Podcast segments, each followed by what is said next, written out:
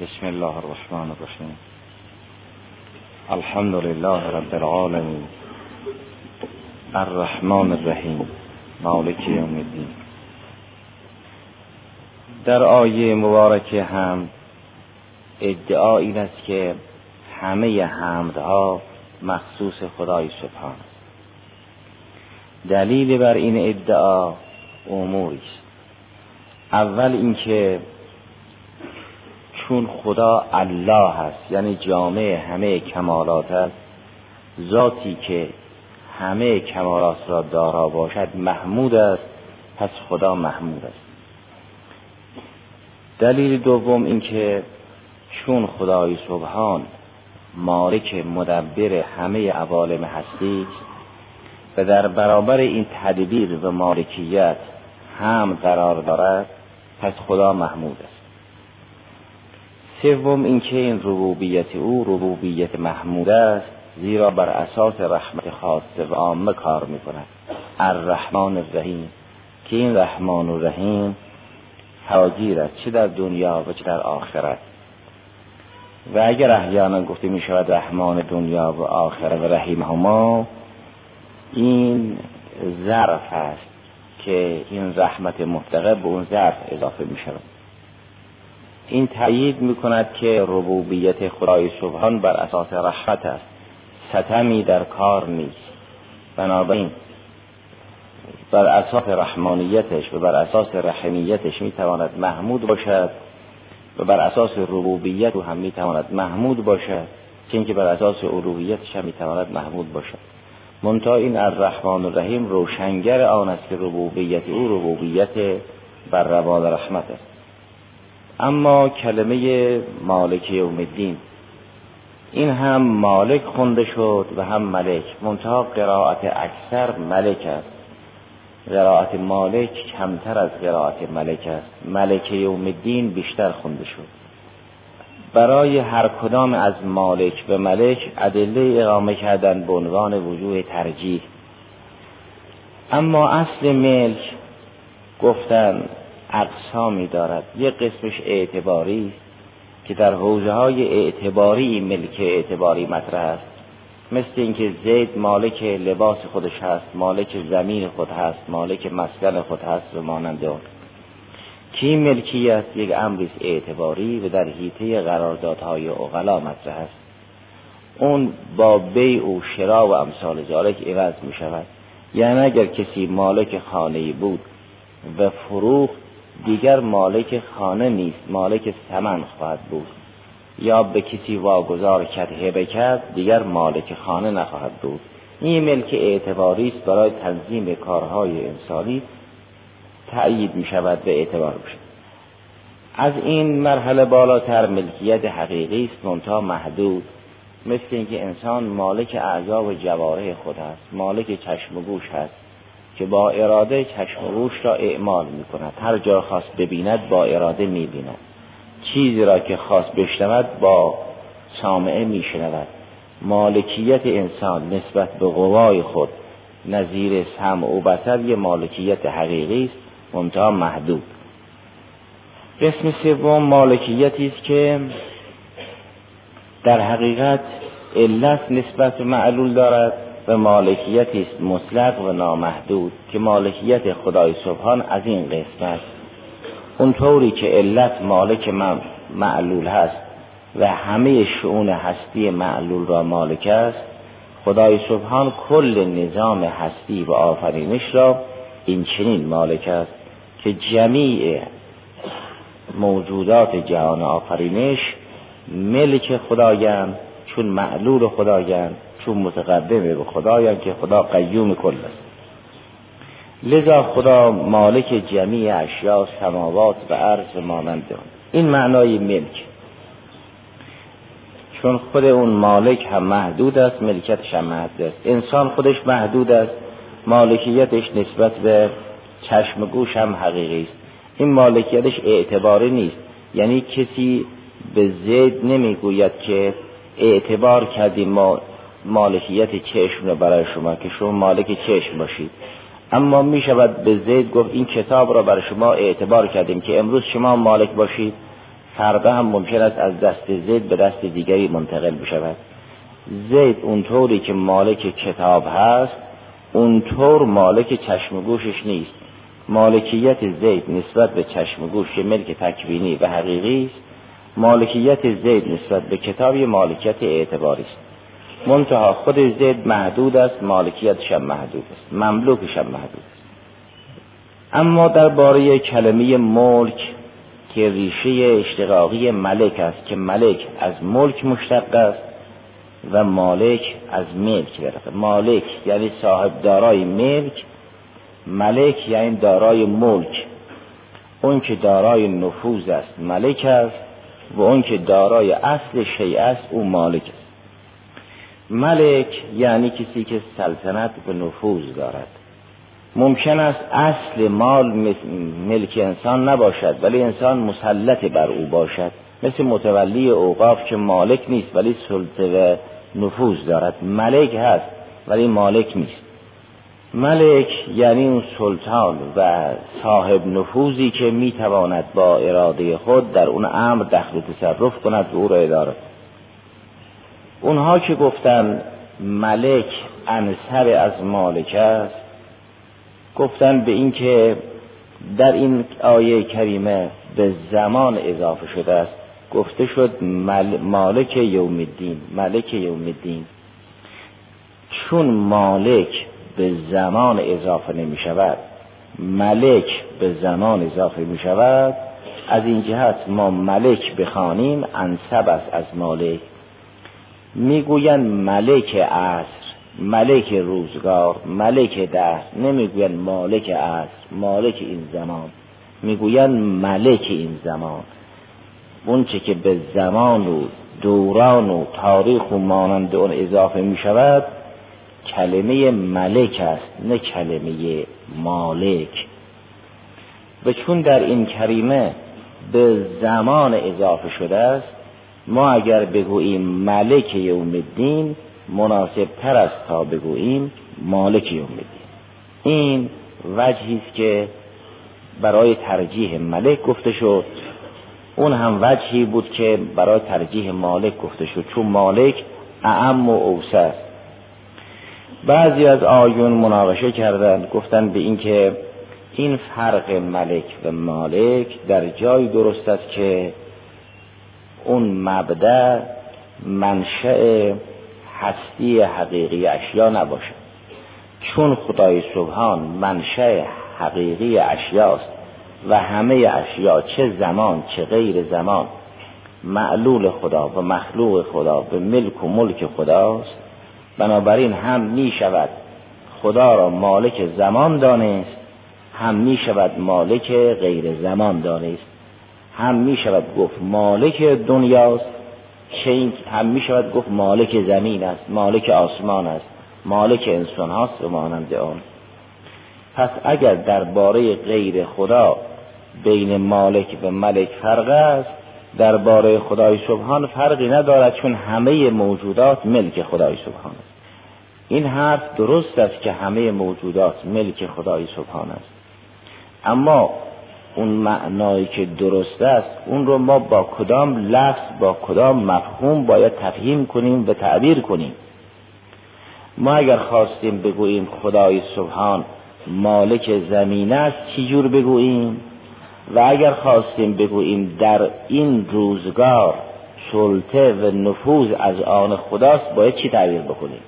این که گفته شد به ظرف اضافه شد یا به زمان اضافه شد برای آن است که این زمان ظرف مالکیت اوست نه مملوک او. اگر گفته شد مالک یوم الدین نه یعنی قیامت مال خداست. اون رو آیات دیگر می‌گوید که دنیا و آخرت مال خداست. این آیه که می‌گوید ملک یوم الدین یا مالک یوم الدین یعنی در روز قیامت هر روا خداست. که این ظرف مالکیت اوست نه مملوک او. این مالک اضافه به ظرف شده است نه به مملوک. یک وقت می‌گوییم خدا مالک زمین است مالک آسمان است. یک وقت می‌گوییم خدا مالک قیامت است. مالک قیامت است یعنی فرمان روای قیامت و مسلط در اون روز خداست. نه اینکه برای در برابر خدا فرق ندارد. قیامت و دنیا هر دو مال خداست. البته قیامت دنیا هر دو مال خداست. ولی ما اگر خواستیم از یک معنای حقیقی به یک لفظ به یک مفهومی سخن بگوییم و ادا کنیم باید حدود این کلمات محفوظ باشد. ما اگر خواستیم بگوییم خدا در قیامت نافذ است در قیامت غیر خدا نافذ نیست باید بگوییم ملک یوم الدین نه مالک یوم الدین. چون مالک یوم الدین به این معنا نیست که روز جزا یعنی قیامت مال خداست. چون این اضافه به ظرف شده است نه اضافه به مملوک. اگر گفته شد مالک سماوات است مالک ارز است یعنی سماوات مال خداست ارز مال خداست. اما وقتی گفته شد مالک یوم الدین یعنی در قیامت فرمان روا خداست که این ظرف مالکیت اوست نه مملوک او. مملوک او را با تعبیر دیگر بیان می‌کنم. بنابراین اون چه که با اضافه به ظرف سازگار است همون ملک است که انصب ملک است.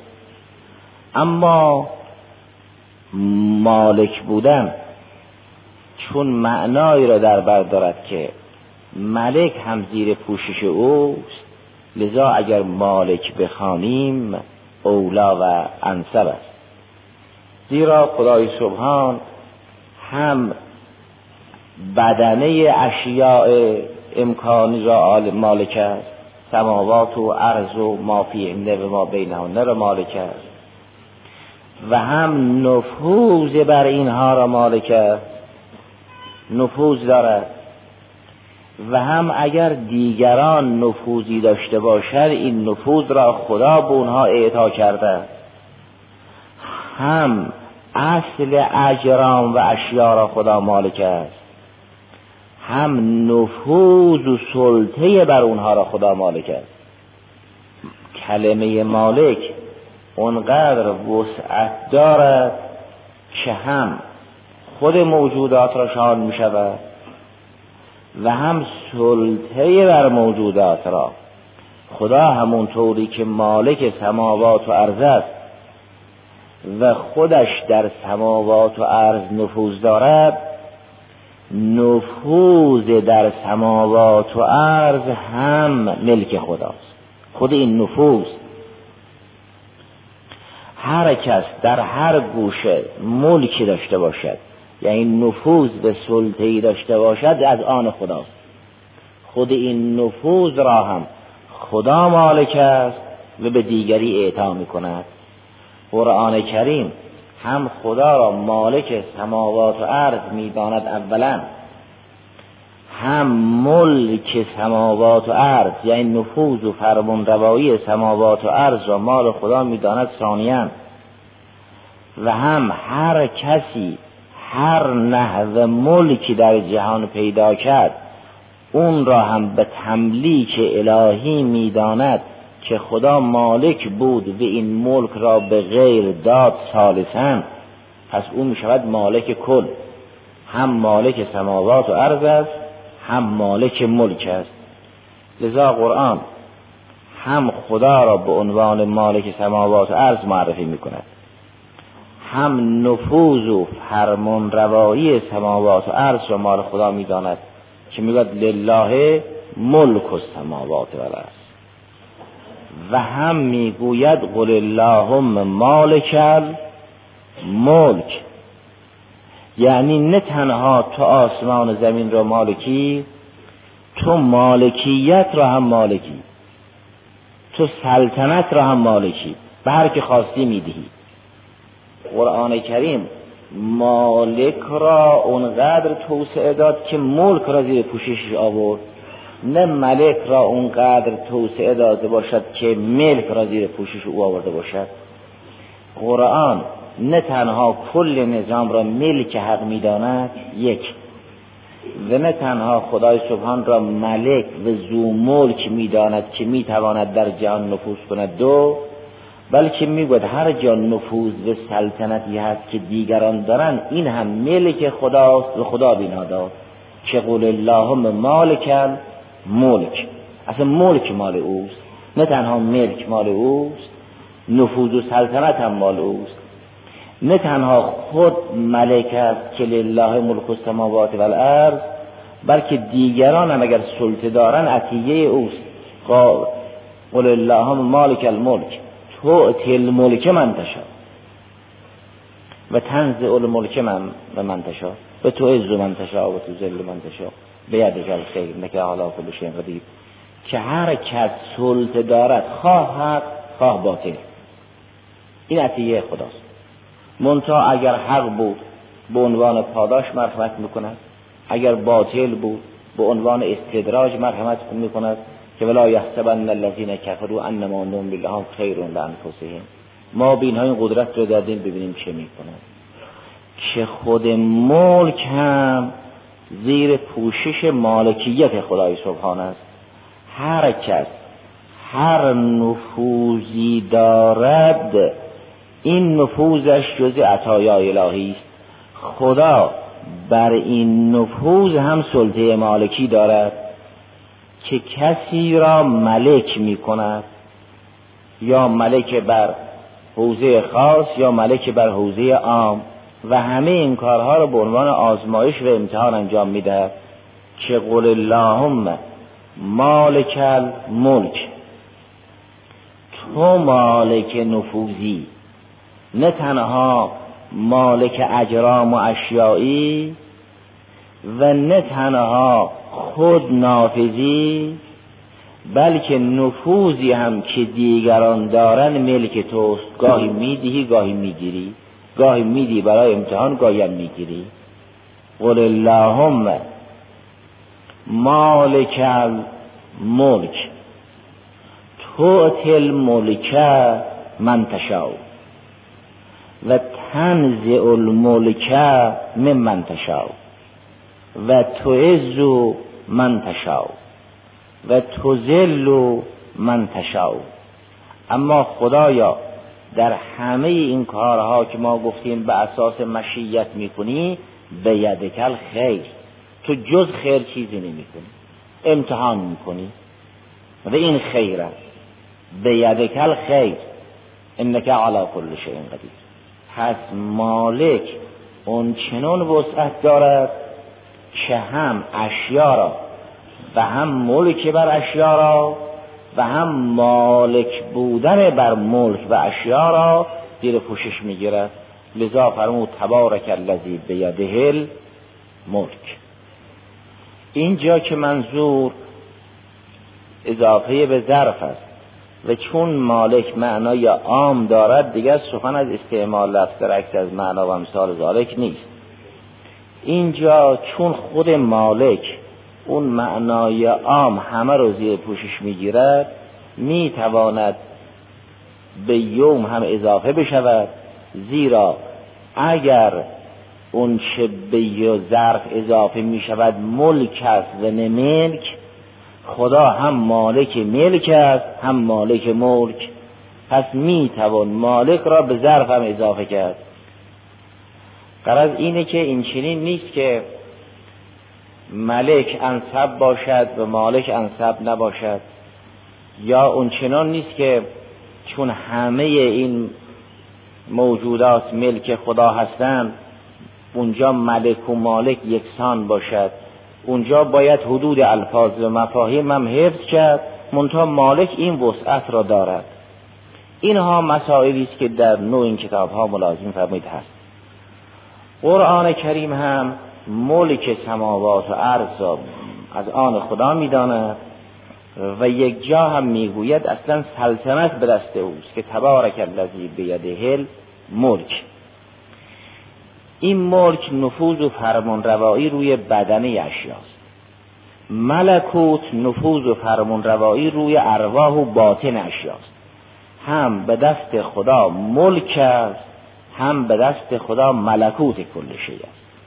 هم تبارک الذی بیده الملک هم فسبحان الذی بیده ملکوت کل شی.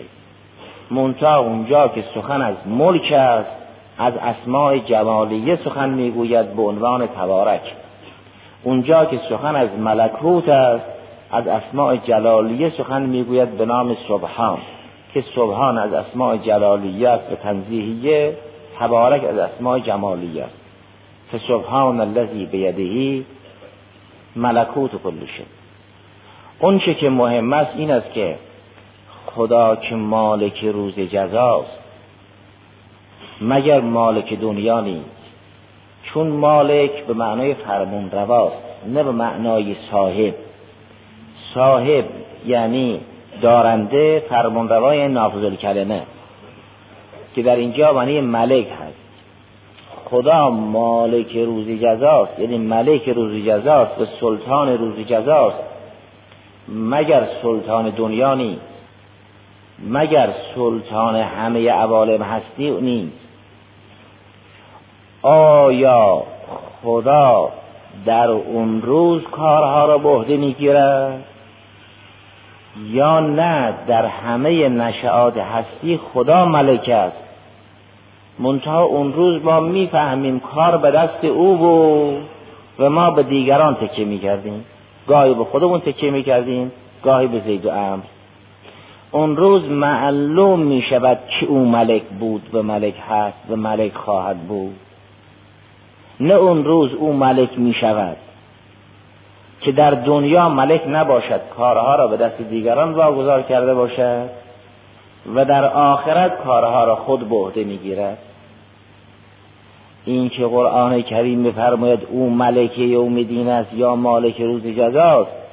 یعنی امروز مالک نیست فردا مالک است. امروز سلطان نیست فردا سلطنت سلطنت پیدا می‌کنه یا امروز برای خیلی ها معلوم نیست فردا معلوم می شود که او فرمون روا بود. و فرمون روا هست و فرمون روا خواهد بود. این رو شما در چند مورد ملاحظه فرمایید که خدای سبحان ملک و نفوذ در جهان آفرینش را به خود نسبت می‌دهد.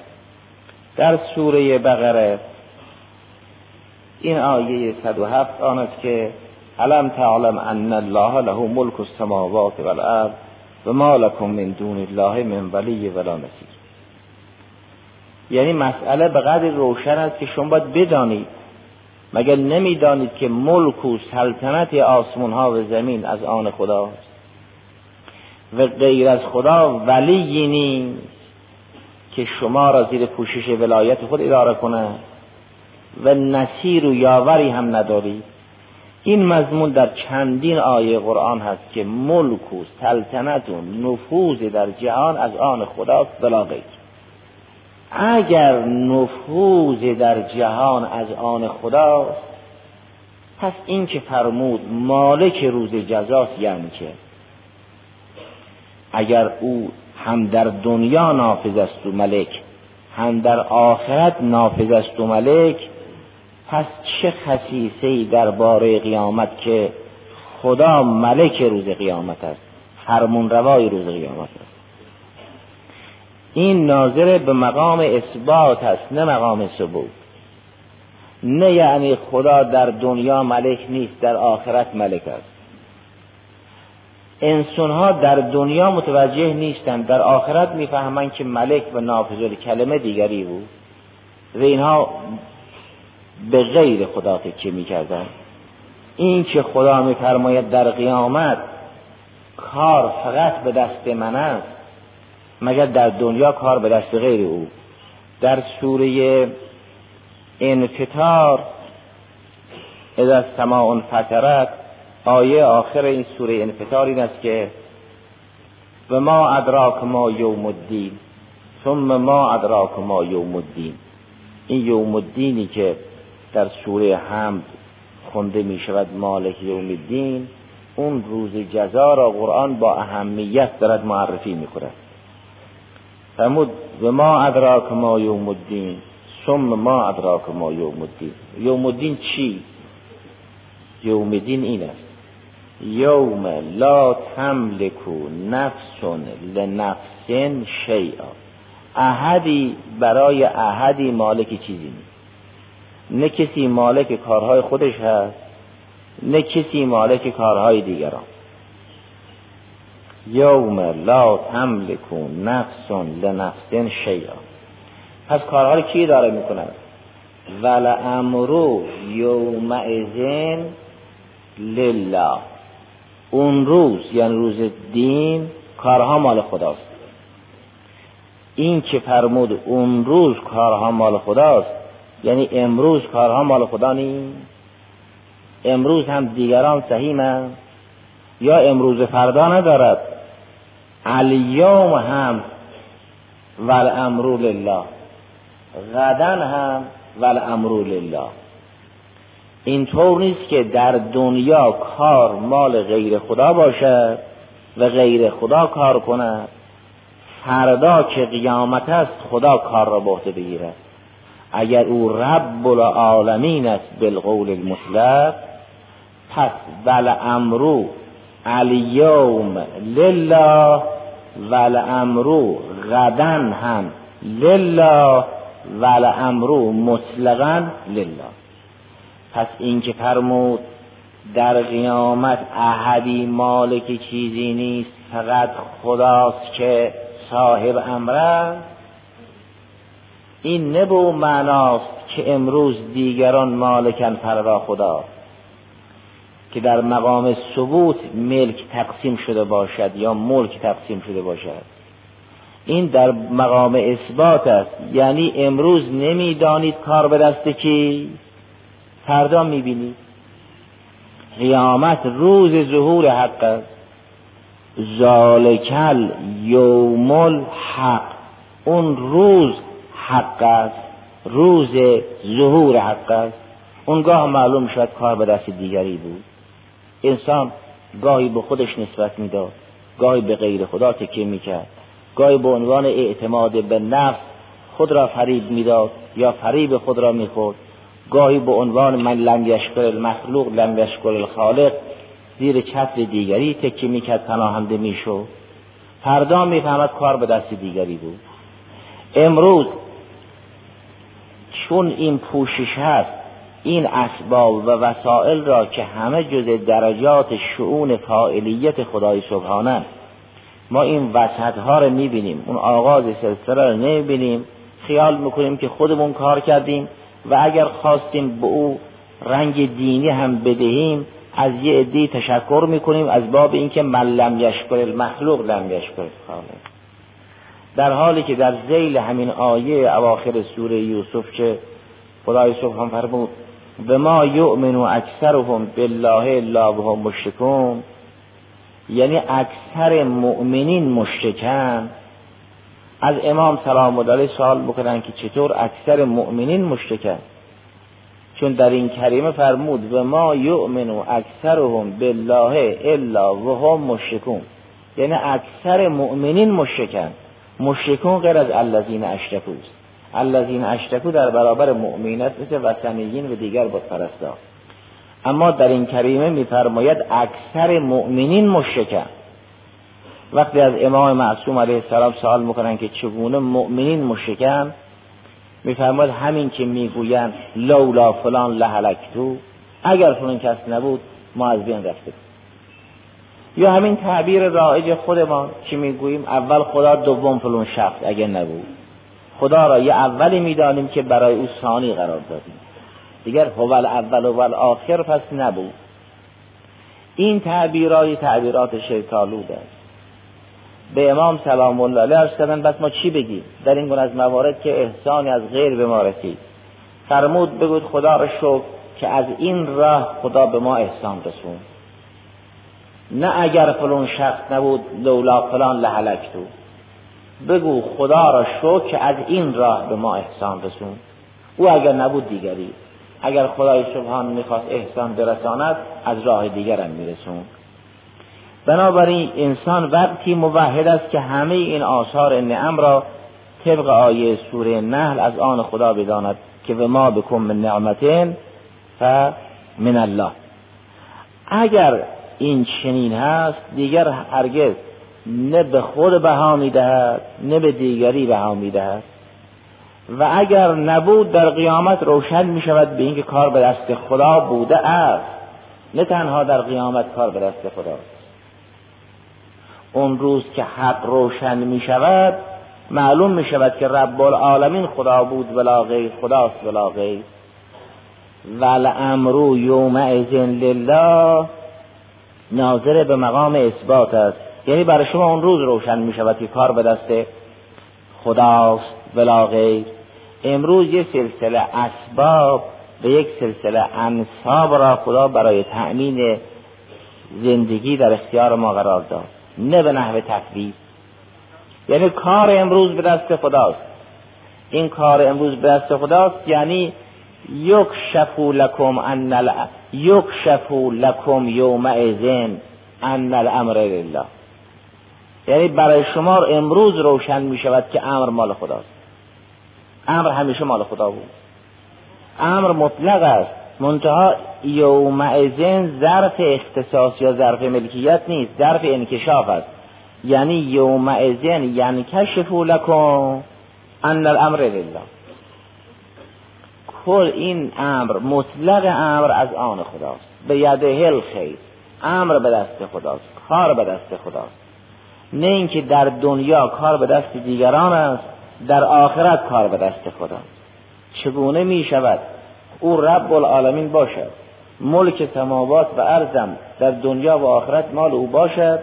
بعد بگویم به که در دنیا کار به دست دیگران است در آخرت کار به دست خداست. این تقویت می‌کند مسلک توحید افعالی را.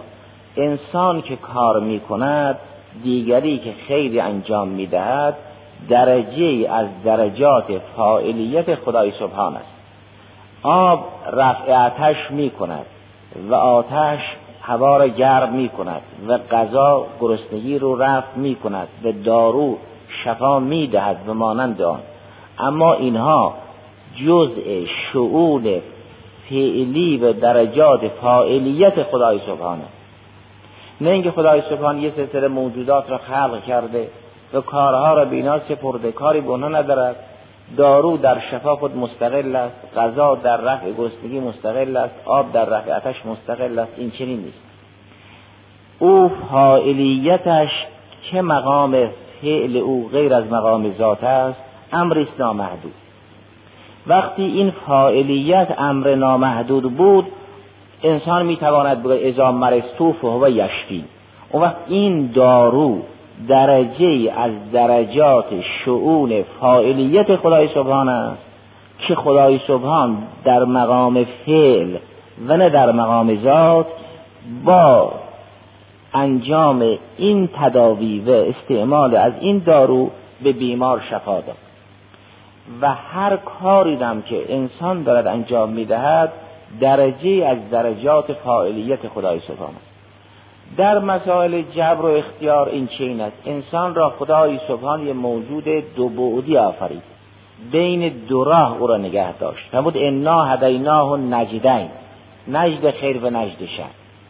فرمود هر کدام از اینها را که بگیری پایانش مشخص است. عقل و شر برای او معین کرد که راهنمایی کند کدوماش انتخاب می‌کند. اگر یه وقتی با حسن اختیار خود کار خیر را انجام داده است چون این جمر وجودی است به کمال هست به نعمت است به خدا برمیگردد. اما چون معصیت فقدان و شر و نقص است به مبادی عالیه ارتباط ندارد.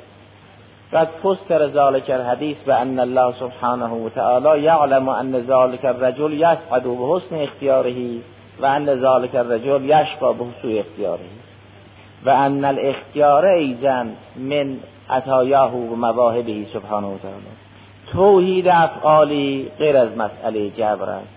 اون چه که خیر است کمال است وجودی است به ربوبیت برمیگردد اون چه که شر است و نقص است مبدع به ذات ندارد.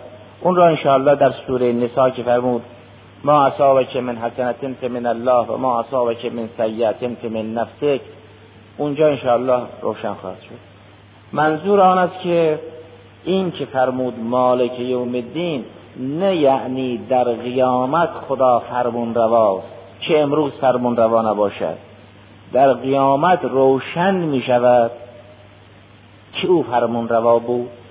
آیاتی که مسئله ملک را تنظیم می کند این چنین از اونها استفاده می شود.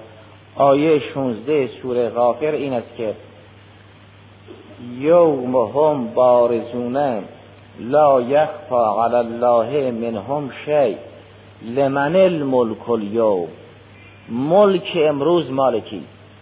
نه یعنی این ملک قبلا مال دیگران بود امروز مال خداست اون روز سوال می‌کنن که ملک مالکی کی؟ فرمون رواست؟ نه امروز کی فرمون رواست. در قیامت می‌پرسن که کی فرمون رواست. کی صاحب سلطه؟ لمن الملک اليوم لله الواحد القهر و بخش های دیگر هم همین مضمون هست. در سوره تاها آیه صد و چهاردهمش این است. فتعال الله الملك الحق. بالقول المطلق خدا را ملک معرفی کرد. فرمون روا او دیگر فرض ندارد که او فرمون روایی را مالک باشد. مالک سلطنت باشد مالک نفوذ باشد و خود در دنیا ملک و نافذ کلمه نباشد. این چنین نیست. او مالک ملک است مالک سلطنت است. گاهی این سلطنت را می‌دهد گاهی هم می‌گیرد انسان را مالک بر چشم گوش کرد. فرمود این که شما احیانا مالک بر چشم گوش هستید این به اعطای ماست. وگرنه ما اون لحظه که اراده کردیم اجازه بستن چشم رو هم به شما نخواهیم داد. اما یملک السمع و الابصار فرمود اون لحظه ای که اراده ما تعلق گرفت اجازه چشم بستن هم به محتضر نخواهیم داد. دیگه نمی‌گذاریم اون چشمش رو ببندد به بمیرد با همون چشم باز میمیرد. که اگر کسی در حالت گرمی بدن چشمشو به هم نگذارد یک منظره هولناکی در مقتل دارد. این چه نیست که انسان مالک چشمشم باشد یا مالک گوش باشد؟ همون لحظه هم خدا میبندد. پس اینطور نیست که امروز ملک نباشد و فردا ملک بشود. فردا معلوم می شود که کار به دست دیگری بود. یک موحد کامل اون چرا که دیگران باید بمیرند و ببینند او همکنون می‌بیند. این ادعیه ائمه علیهم السلام نشون می‌داد که اونها این حال را دارن همکنون می‌بینن کار به دست دیگری است. اون بیان امام رضا سلام الله علیه این است که عرض کند خدایا ما اصابنی من حسنتین. فمن احسانک و ما اصابنی من سیعتین فمن نفسی. لا صنع لی ولا لغیری فی احسانک اون احسان هایی که تو نسبت ما روا داشتی نه خود ما نقشی داشتیم نه دیگری نقشی داشت. لا صنع لی ولا لغیری فی احسانک ولا عذر لی فی اساعتک اگر بدی کردم معذور نیستم. فغفر لمن فی مشارق الارض و مغاربها من المؤمنین و المؤمنات. که خدایا مشرق و مغرب عالم هر کسی مؤمن و مؤمنه هست او را این دعای امام رضا سلام الله نشون میدن.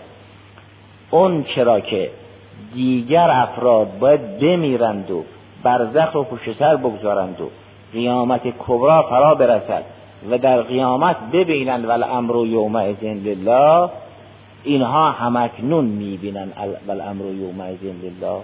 خاصیت توحید افعالی اینه که همکنون انسان می‌بیند ول امر یومئذ لله. ول امر لله. ول امر لله. له خلق و الامر همکنون هم اینطور است. منتها در قیامت روشن می شود الحمدلله